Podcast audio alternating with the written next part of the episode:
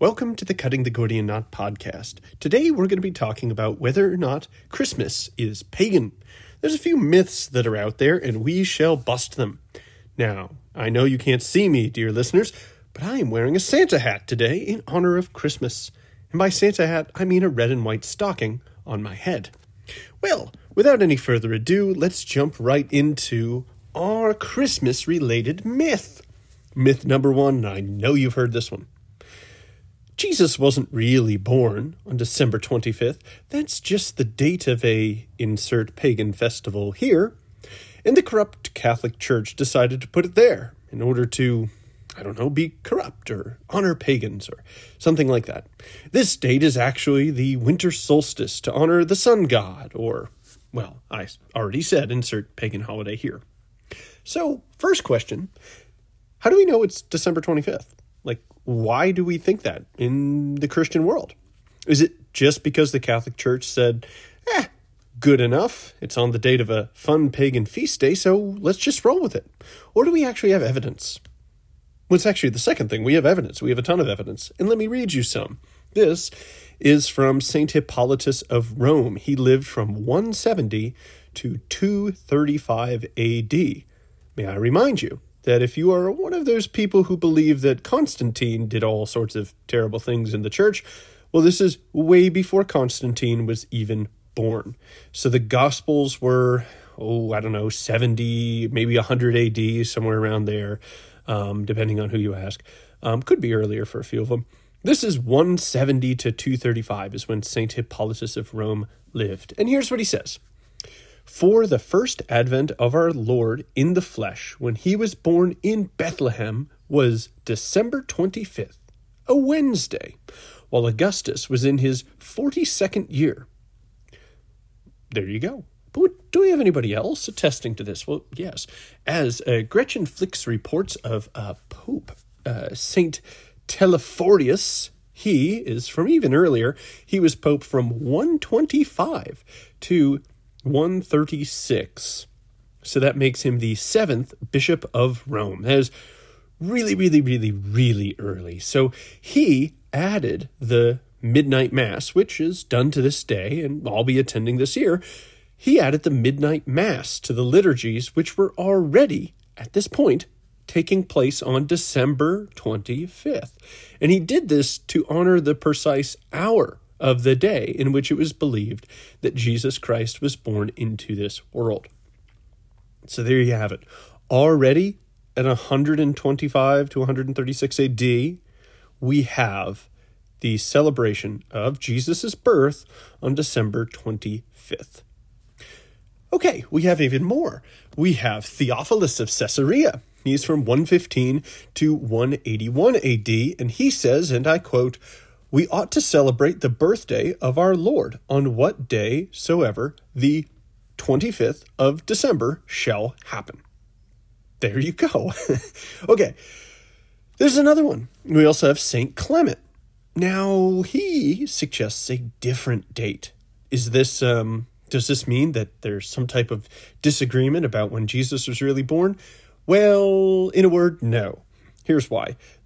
He's using a different calendar that got brought into another calendar, and there's something about a leap year on that particular day for one of the calendars. It gets really complicated, and to be perfectly honest, I don't even know the regular months of the year without singing that song that we all learned in first grade. So I am going to direct you to www.december25th.info, and I'll have that link in the description. They do an incredible job of defending the December 25th date, and they show that Clement is another extraordinarily early uh, attestation to the traditional date as soon as we get it into the uh, Gregorian calendar that we are familiar with. All right, let me just give you another line of argumentation. Do you really think that the disciples who lived with Jesus for years would have just forgotten what his birthday was? Or just never told any of the churches that they founded? What about his mother, Mary, who lived probably decades after Jesus ascended.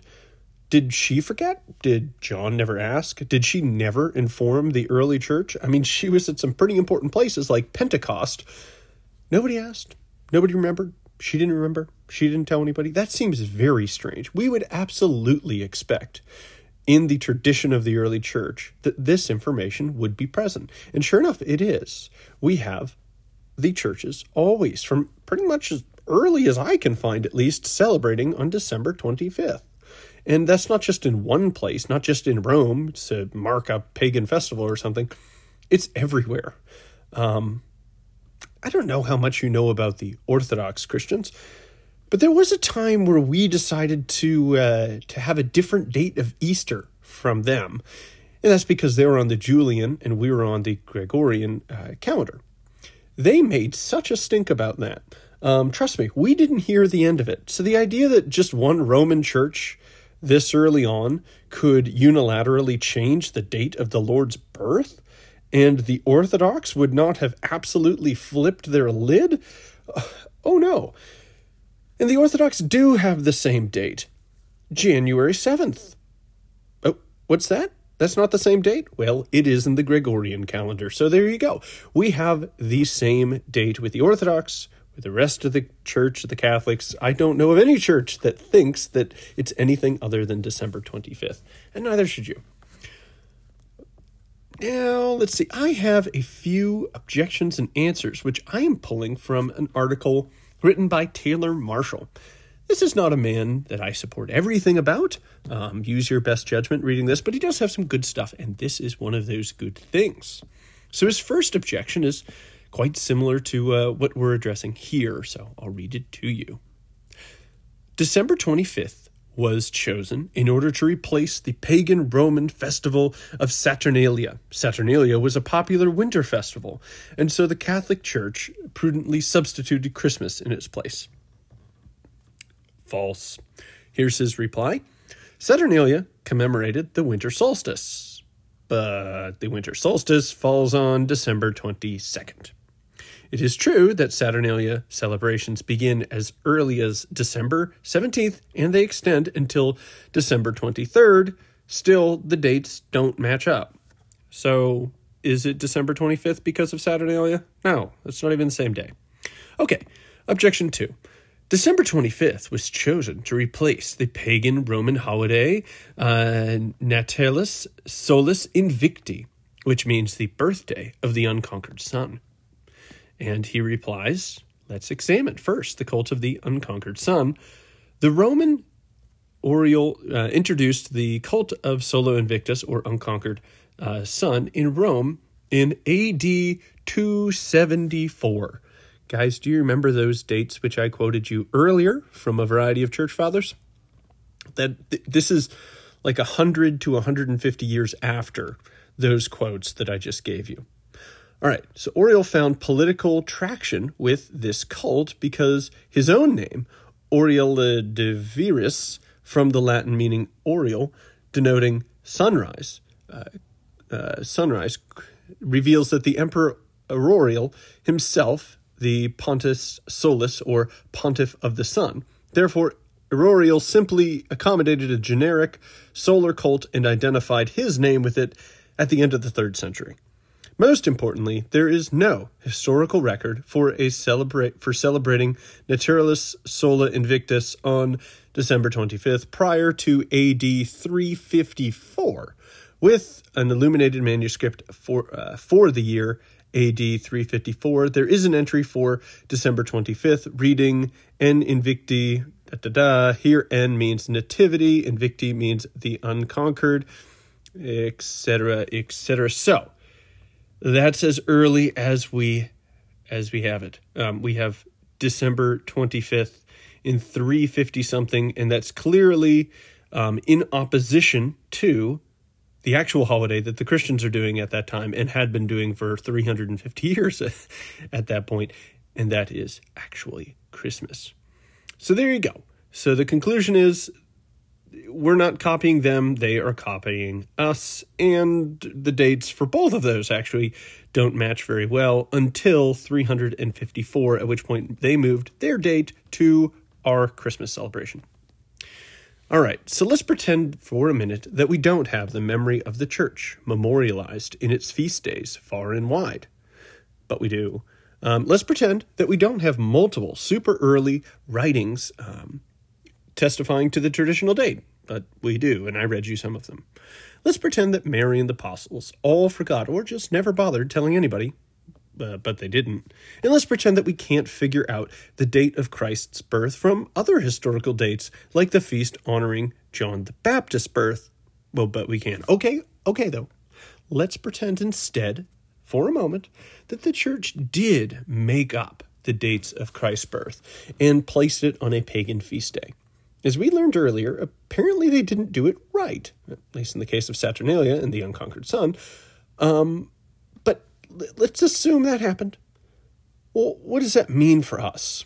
Well, it would mean that the church is crowding out pagan festivals. Okay, great. Next, it means that the church was plundering the proverbial gold of Egypt and turning things from the pagan world into tools of worshiping God. Uh, great.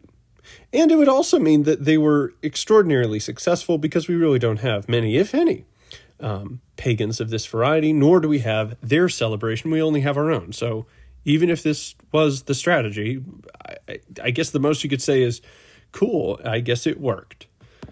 Um, all right. Well, let's um oh, let's deal with one more objection before we get to myth number two. Um, some people say that it couldn't have been December 25th because shepherds wouldn't be herding their sheep because it's too cold. Problem is, the overall temperature in Bethlehem is very similar to many parts of Florida, and yes, they would still be herding their sheep. So that one doesn't work either. December 25th is the date of Christ's birth. Myth number two the Christmas tree. So the myth would go that um, this is obviously a pagan or druid uh, tree worship packet, uh, practice of, of some type. Well, is this true? Um, I mean, people have worshipped trees. That's true. But let me read to you from uh, a article on Catholic.com by Steve Weidenkopf, and this is about Saint Boniface, Saint Boniface and the Christmas tree. It's a very good article. I'll be pulling out a pretty long excerpt. The story of the Christmas tree begins in England, where we find young Winfried decided to enter a Benedictine monastery over the objections of his parents. Winfried grew in holiness and piety, but yearned to leave the monastery and bring the light of Christ to the pagan Germans, just as the monks had brought the faith to England a century earlier. Winfried heard reports that Pope Gregory II had sent missionaries to Bavaria in 716 and decided to travel to Rome to become a missionary to the Germans. Pope Gregory was delighted at the arrival of the eager Winfried and after a period of time commissioned him to preach the gospel in the regions of Thuringen, Bavaria, Franconia, and Hesse. In recognition of his special missionary commission, the Pope also changed Winfried's name to Boniface. The newly named monk traveled to Hesse, or central Germany, in 721, and with tireless activity, his gift for organization, and his adaptable, friendly, yet firm character, achieved great success, including the conversion of the twin chieftains Derek and Dierolf. Boniface also established the Benedictine monasteries throughout this area of evangelism, including the great monastery of Fulda in 744. News of his great achievements reached Rome, where he was called by Pope Gregory to provide a status report. Impressed and pleased with Boniface's effort, Gregory consecrated him archbishop over all of Germany east of the Rhine and placed his territory under the Pope's jurisdiction. Imbued with this new authority and pontifical mandate, Boniface returned to Germany in 743. Boniface spent the rest of his life evangelizing, evangelizing the areas of modern Germany and parts of the Netherlands. He also became a friend of the Frankish court and helped reform and reorganize the church in that area. From his missionary travels, Boniface knew that in winter the inhabitants of the village of Geismar gathered around a huge old oak tree known as the Thunder Oak, dedicated to the god Thor. This annual event of worship centered on sacrificing a human, usually a little child, to the pagan god. Boniface desired to convert the village by destroying the thunder oak, which the pagans had previously boasted the god of Boniface could not destroy. So, he gathered a few companions and journeyed to Geismar. His fellow missionaries were scared and fearful that the Germans might kill them, so they balked, and they reached the out when they reached the outskirts of the village on Christmas Eve. Boniface steadied the nerves of his friends, and as they approached the pagan gathering, he said, "Here is the thunder oak, and here the cross of Christ shall break the hammer of the false god Thor." Boniface and his friends arrived at the time of the sacrifice, which was interrupted by their presence. In a show of great trust in God, and born from a desire to enkindle the fire of Christ in the German pagans, Boniface grabbed an axe and chopped down the thunder oak of mighty Thor. The Germans were astounded. The holy bishop preached the gospel to the people and used a little fir tree that was behind the oak, the felled oak, as a tool of evangelism, pointing to it as he said, quote, This little tree a young child of the forest shall be your holy tree tonight. It is a wood of peace. It is a sign of an endless life, for its leaves are ever green. See how it points you upward to heaven. Let this be called the tree of the Christ child. Gather about it, not in the wild wood, but in your own homes. There it will shelter no deeds of blood, but loving gifts and rites of kindness. Awed by the destruction of the oak tree and Boniface's preaching, the Germans were baptized. Boniface continued his missionary efforts into old age when in 754 he left for a trip to Frisia with 50 monks. Their work was successful, and many pagans agreed to receive baptism. When the appointing time came to celebrate the sacrifice, a large uh, a large armed crowd of pagans approached the missionaries.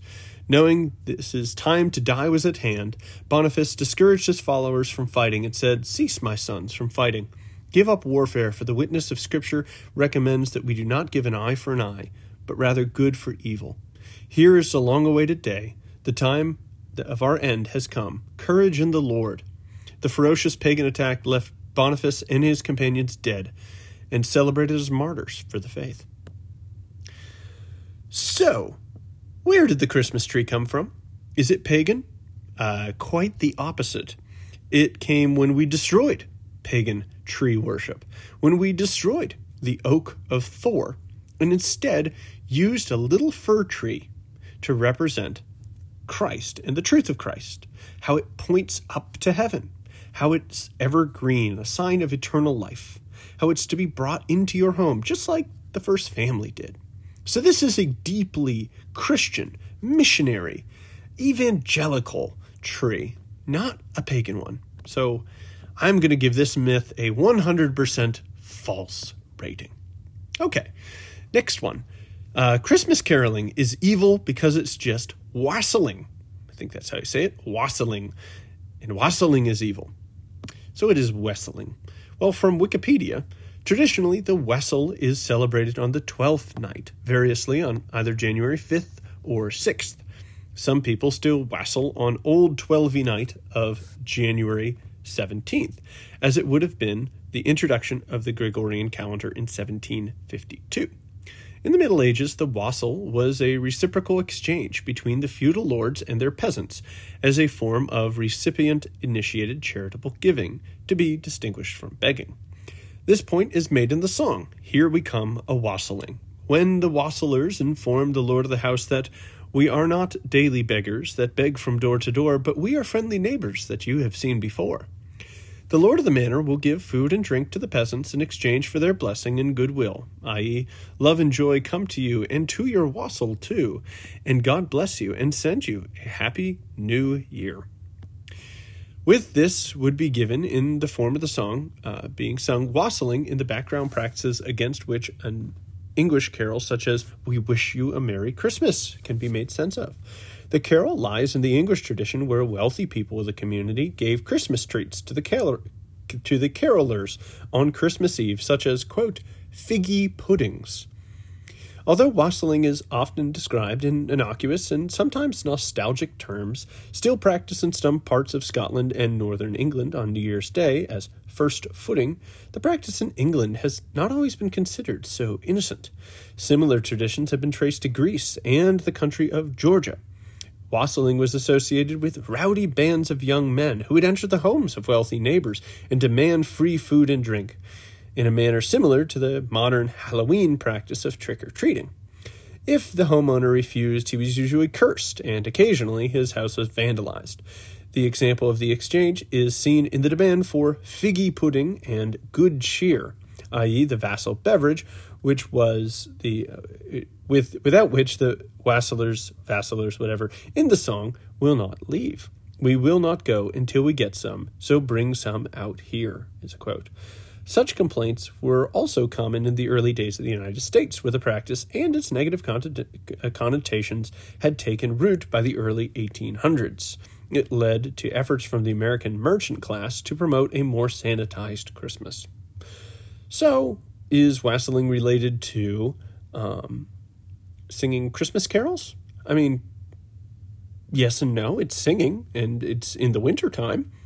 But singing Christmas carols is not like uh, trick or treating. I don't know how you carol, but I don't typically vandalize people's homes. I very rarely break in and demand figgy pudding. And um, yeah, I wouldn't say it's it's with uh, crazy revelry and riotous behavior or really anything like that. So I'd say there are key differences between the wassailing and the caroling. Also, wassailing is all about getting money or getting figgy pudding, as it were, uh, for oneself, whereas Christmas caroling is about proclaiming the mysteries of Christ's coming. So that's a difference. I suppose it's similar in that you could go door to door, um, but to say it's just grafted directly on is a little bit difficult because, again, these have different dates. This is um, more about the new year, um, not so much about Christmas. So, yes, key differences here. So, do I think this makes caroling evil? Um, I'm going to go for um, no. Why would it make Christmas caroling evil? I, I don't think that makes much of any sense. All right, um, I'm going to read you a section from historicmysteries.com, their section on caroling. Now, they talk a little bit about, or at least they reference the, the wassailing. Um, so when it talks about the winter solstice roots and the songs which are related to that, it's the wassailing that I described earlier. Okay, winters, and I'll have all of these links for you if you guys want to look in more depth. The history of Christmas carols in Europe goes back to the pagan winter solstice celebrations. Revelers, not singing celebratory songs, would usually dance around stone circles, which we don't do while caroling. Well, at least I don't.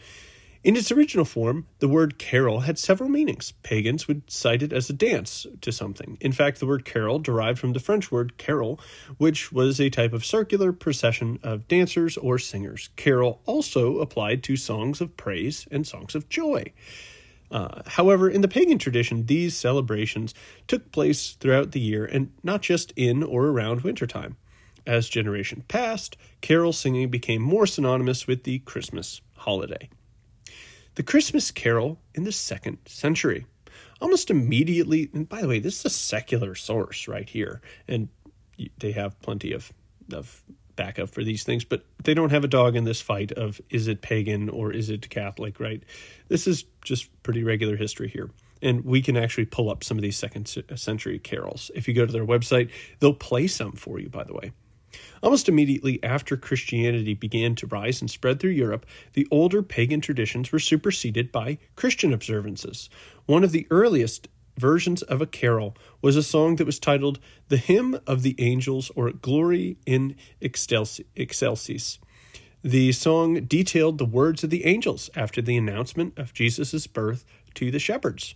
One Roman bishop, Telephorus, firmly believed that the song should be used during a Christmas service in Rome in AD 129, but strictly by bishops. And you can listen to the version below. And if you go to that linked article, you can do exactly that. So there we go. 129. We already have Christmas carols um, being recorded.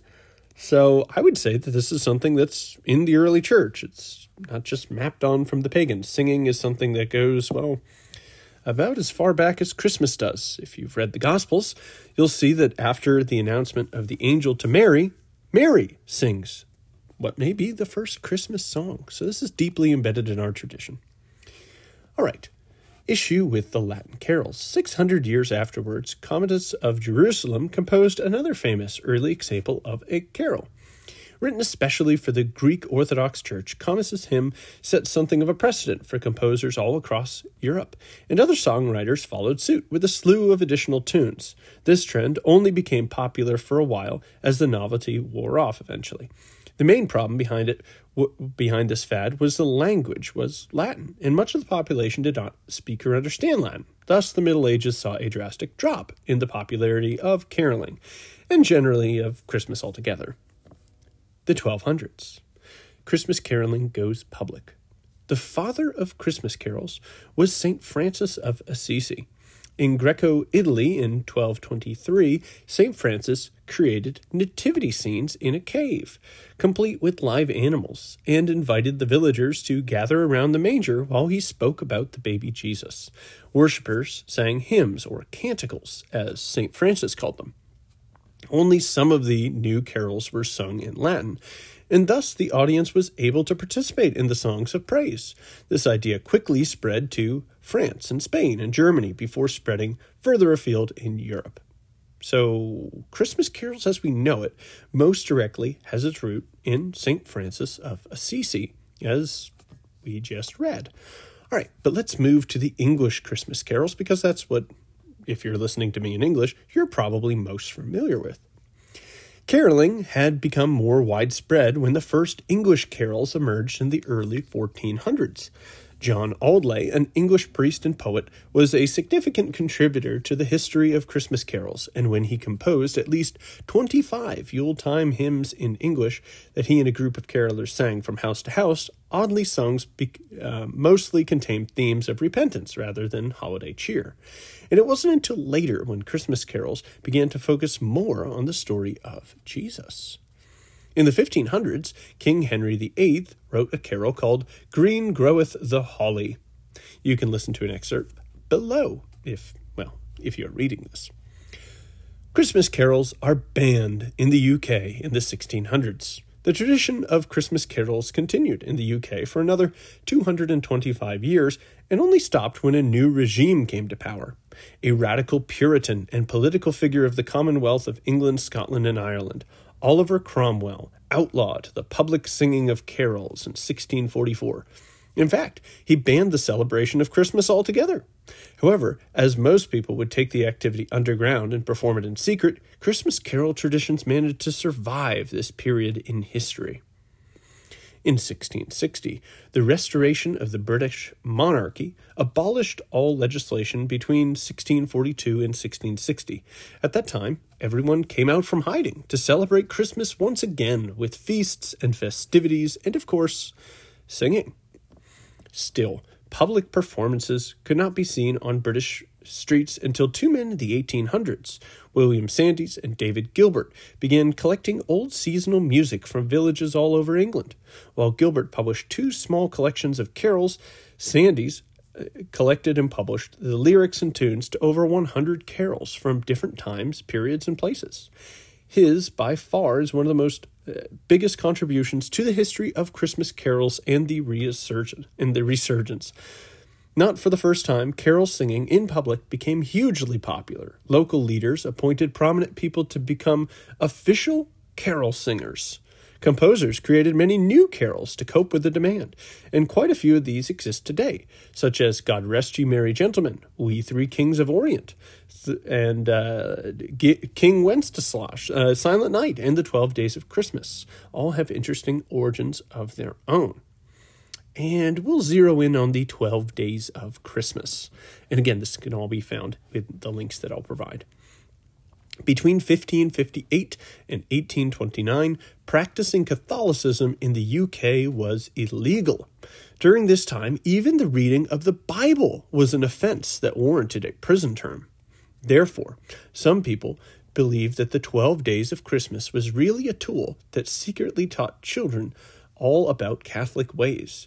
There's no real evidence to back up this assumption, and it may be uh, that the addition of Catholic meaning um, occurred at a much later date. And some speculate the old song um, changed through time. But let's see what these things purport to uh, relate to. And I think there's actually some evidence that this is the original purpose. All right, the partridge in a pear tree either referring to God or Jesus during the crucifixion. The two turtle doves relate to the two testaments of the Bible. The three French hens, each members of the Holy Trinity, the Father, Son, and Holy Ghost. The four calling birds are the four Gospels of the New Testament, or possibly the horsemen of the Apocalypse. Five golden rings, all five senses.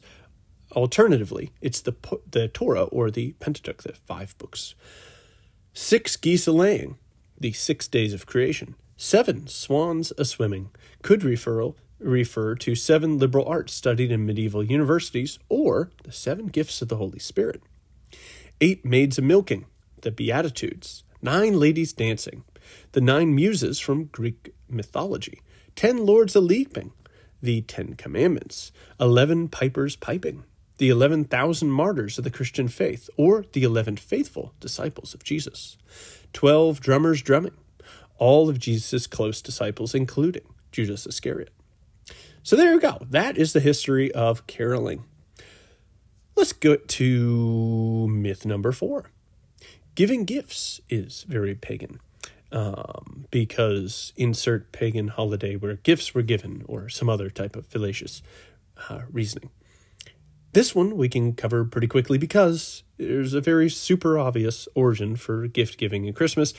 That's the giving of the gifts by the Magi. So you don't get much more connected to Christmas than this. And also, we have good old Saint Nicholas, who, as tradition goes, found about about a uh, impoverished family, and the evil father was going to sell his three daughters into sex slavery. So St. Nick at night went by an open window and took three bags of gold coins and threw them in, and that allowed the daughters to have a dowry and to get married. So that's another part of the, the gift giving tradition that we have, not pagan. Mistletoe. Mistletoe has pagan organs. Actually, well, actually, yeah, that one is not a myth, and uh, sure, that one's pagan. So I guess you can do with mistletoe what you will. All right, myth number six. Well, technically, it's it's myth number number five because the last one wasn't really a myth. Um, well, for myth number six, we're going to do a speed review of a fairly popular article um, from StayBiblical.com, and I don't think they're staying very biblical at all. The title of it is Christmas is a Pagan Holiday and Not Biblical, complete with an exclamation mark. So let's see what they have to say. We'll buzz through this real quick. First, God warned the believers not to celebrate pagan holidays. Uh, okay. Um, so a pagan holiday would be the, uh, what is it, Sol Invictus, right? That's a pagan holiday. Um, a pagan holiday could be that day where you sacrifice a small child at the Oak of Thor. Is Christmas a pagan holiday or not? Well, it's about as unpagan as you get. It's when Jesus is born. So when you're celebrating the birth of Jesus on Christmas, on the day that Jesus was born, are you celebrating a pagan holiday or a Christian holiday? Obviously, a Christian holiday. So there are many little quotes about how you shouldn't um, celebrate pagan holidays are entirely irrelevant because that's exactly what we're not doing. Okay, Jeremiah describes a pagan custom very similar to Christmas. And here's what Jeremiah says. Well, in their quote, it's from Jeremiah 10 2 through 4.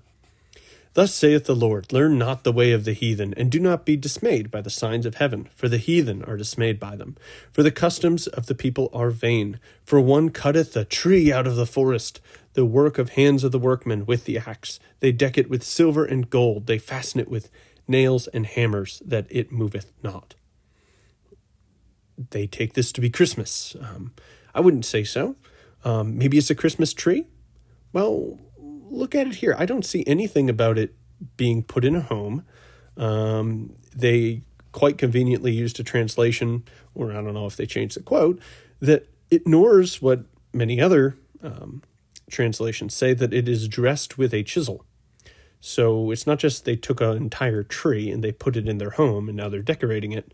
They took a tree, it doesn't say where they fastened it to. Oh, by the way, do you fasten your Christmas tree to a place on your home with hammer and nails? Because I don't.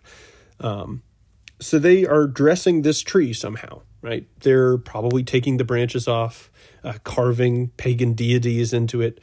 Um, and this would fit with things like the, uh, the, which the the Ishtar Ashtar poles, which are very common in this area of the world. Um, obviously, that's bad, but that's not the origin of the Christmas tree. I already told you what the origin of the Christmas tree is. It's destroying a pagan tree cult thing. It, it's not a pagan tree cult thing.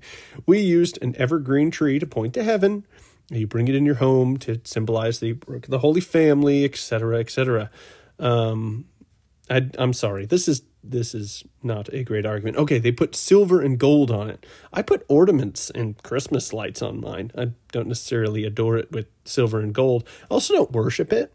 Um, yeah, I'm sorry. If you read this and think Christmas trees are evil, I don't know what to do with you. This is not a Christmas tree. This probably looked more like a totem pole. And uh, yeah, that's pretty thin. We'll move on. We'll move on. Christmas is a pagan holiday. And now they're listing off a bunch of, uh, of uh, pagan holidays that fall on Christmas. This is their list here Yule Festival, December 21st. Uh, I'm sorry, I thought you just told me that they were on Christmas. That's December 25th. So, your own list it's not doing great so far. The birthday of Horus. Now, that one's hotly disputed, but they're saying December 21st. But may I remind you, Jesus was born on December 25th, so that one's off the list. Wendling, 24th to the 26th. Um, actually, there's multiple Wendling festivals. I just talked about the one in the winter, but there's other ones. Another one that's quite popular is in the fall. And that typically occurs in January, so they're not even right on the dates the birthday of Tammuz, the Babylonian god, December 25th. Um, I tried to find some sources for this, and this one, we don't have very good evidence that that was the birthday of Tammuz, the Babylonian god. And even if we did, like, seriously, who cares? Who cares? Um, we know that the birthday of Jesus was December 25th from a variety of sources from ancient feast, feast days being celebrated throughout the Christian world, from the writings of a variety of people, from calculating it off from the date of um, John the Baptist. It, it, the list goes on. So, first, I don't think we have good evidence to even think that the birthday of Tammuz is December 25th. Um, and yeah, and even if it was, who cares? Next, the birthday of Mithras. Again, this one's super, super sketchy. We have no good reason that I can find to believe that it was December 25th. Also, although Mithras is mentioned all the way back to 400 years BC, it seems that his cult was totally not popular, and basically, this guy's name got co opted after Christianity was growing. So, if you guys want to look into that one specifically, let me know what you find. I'm giving you the broad sketch. To me, it seems like this was only big after Christianity was already going, so it's very possible that they chose December 25th to copy Christians and not the other way around. The holiday of Sol Invictus, the Roman sun god, December 25th. It's just kind of embarrassing that they included this one into the list because, as we learned earlier, they only started celebrating that in 354 AD, so 350 years after Christ, and they were doing it specifically to try to co opt Christmas, which was already going on. So the fact that they included this one, or any article that includes that, that's just a that's just embarrassing. Rauchnacht, December 24th to December 26th, is a pagan festival. I've never heard of Rauchnacht. I have no information about this, but somehow, somehow I feel it's as fallacious as the rest of their would be dates. Okay, okay. Let's go on to their next section. They say that the biblical holidays that God commanded can be found in the Bible. The Sabbath. Uh, yeah, sure. Mm-hmm. The Passover. Mm, this is written from a Protestant perspective, so um, here's the problem: we have a new Passover. Christ, our Passover sacrifice. Er, Christ, our Passover has been sacrificed. Now let us keep the feast. That feast is the Eucharist, as I've described in many other podcasts, and I won't describe again.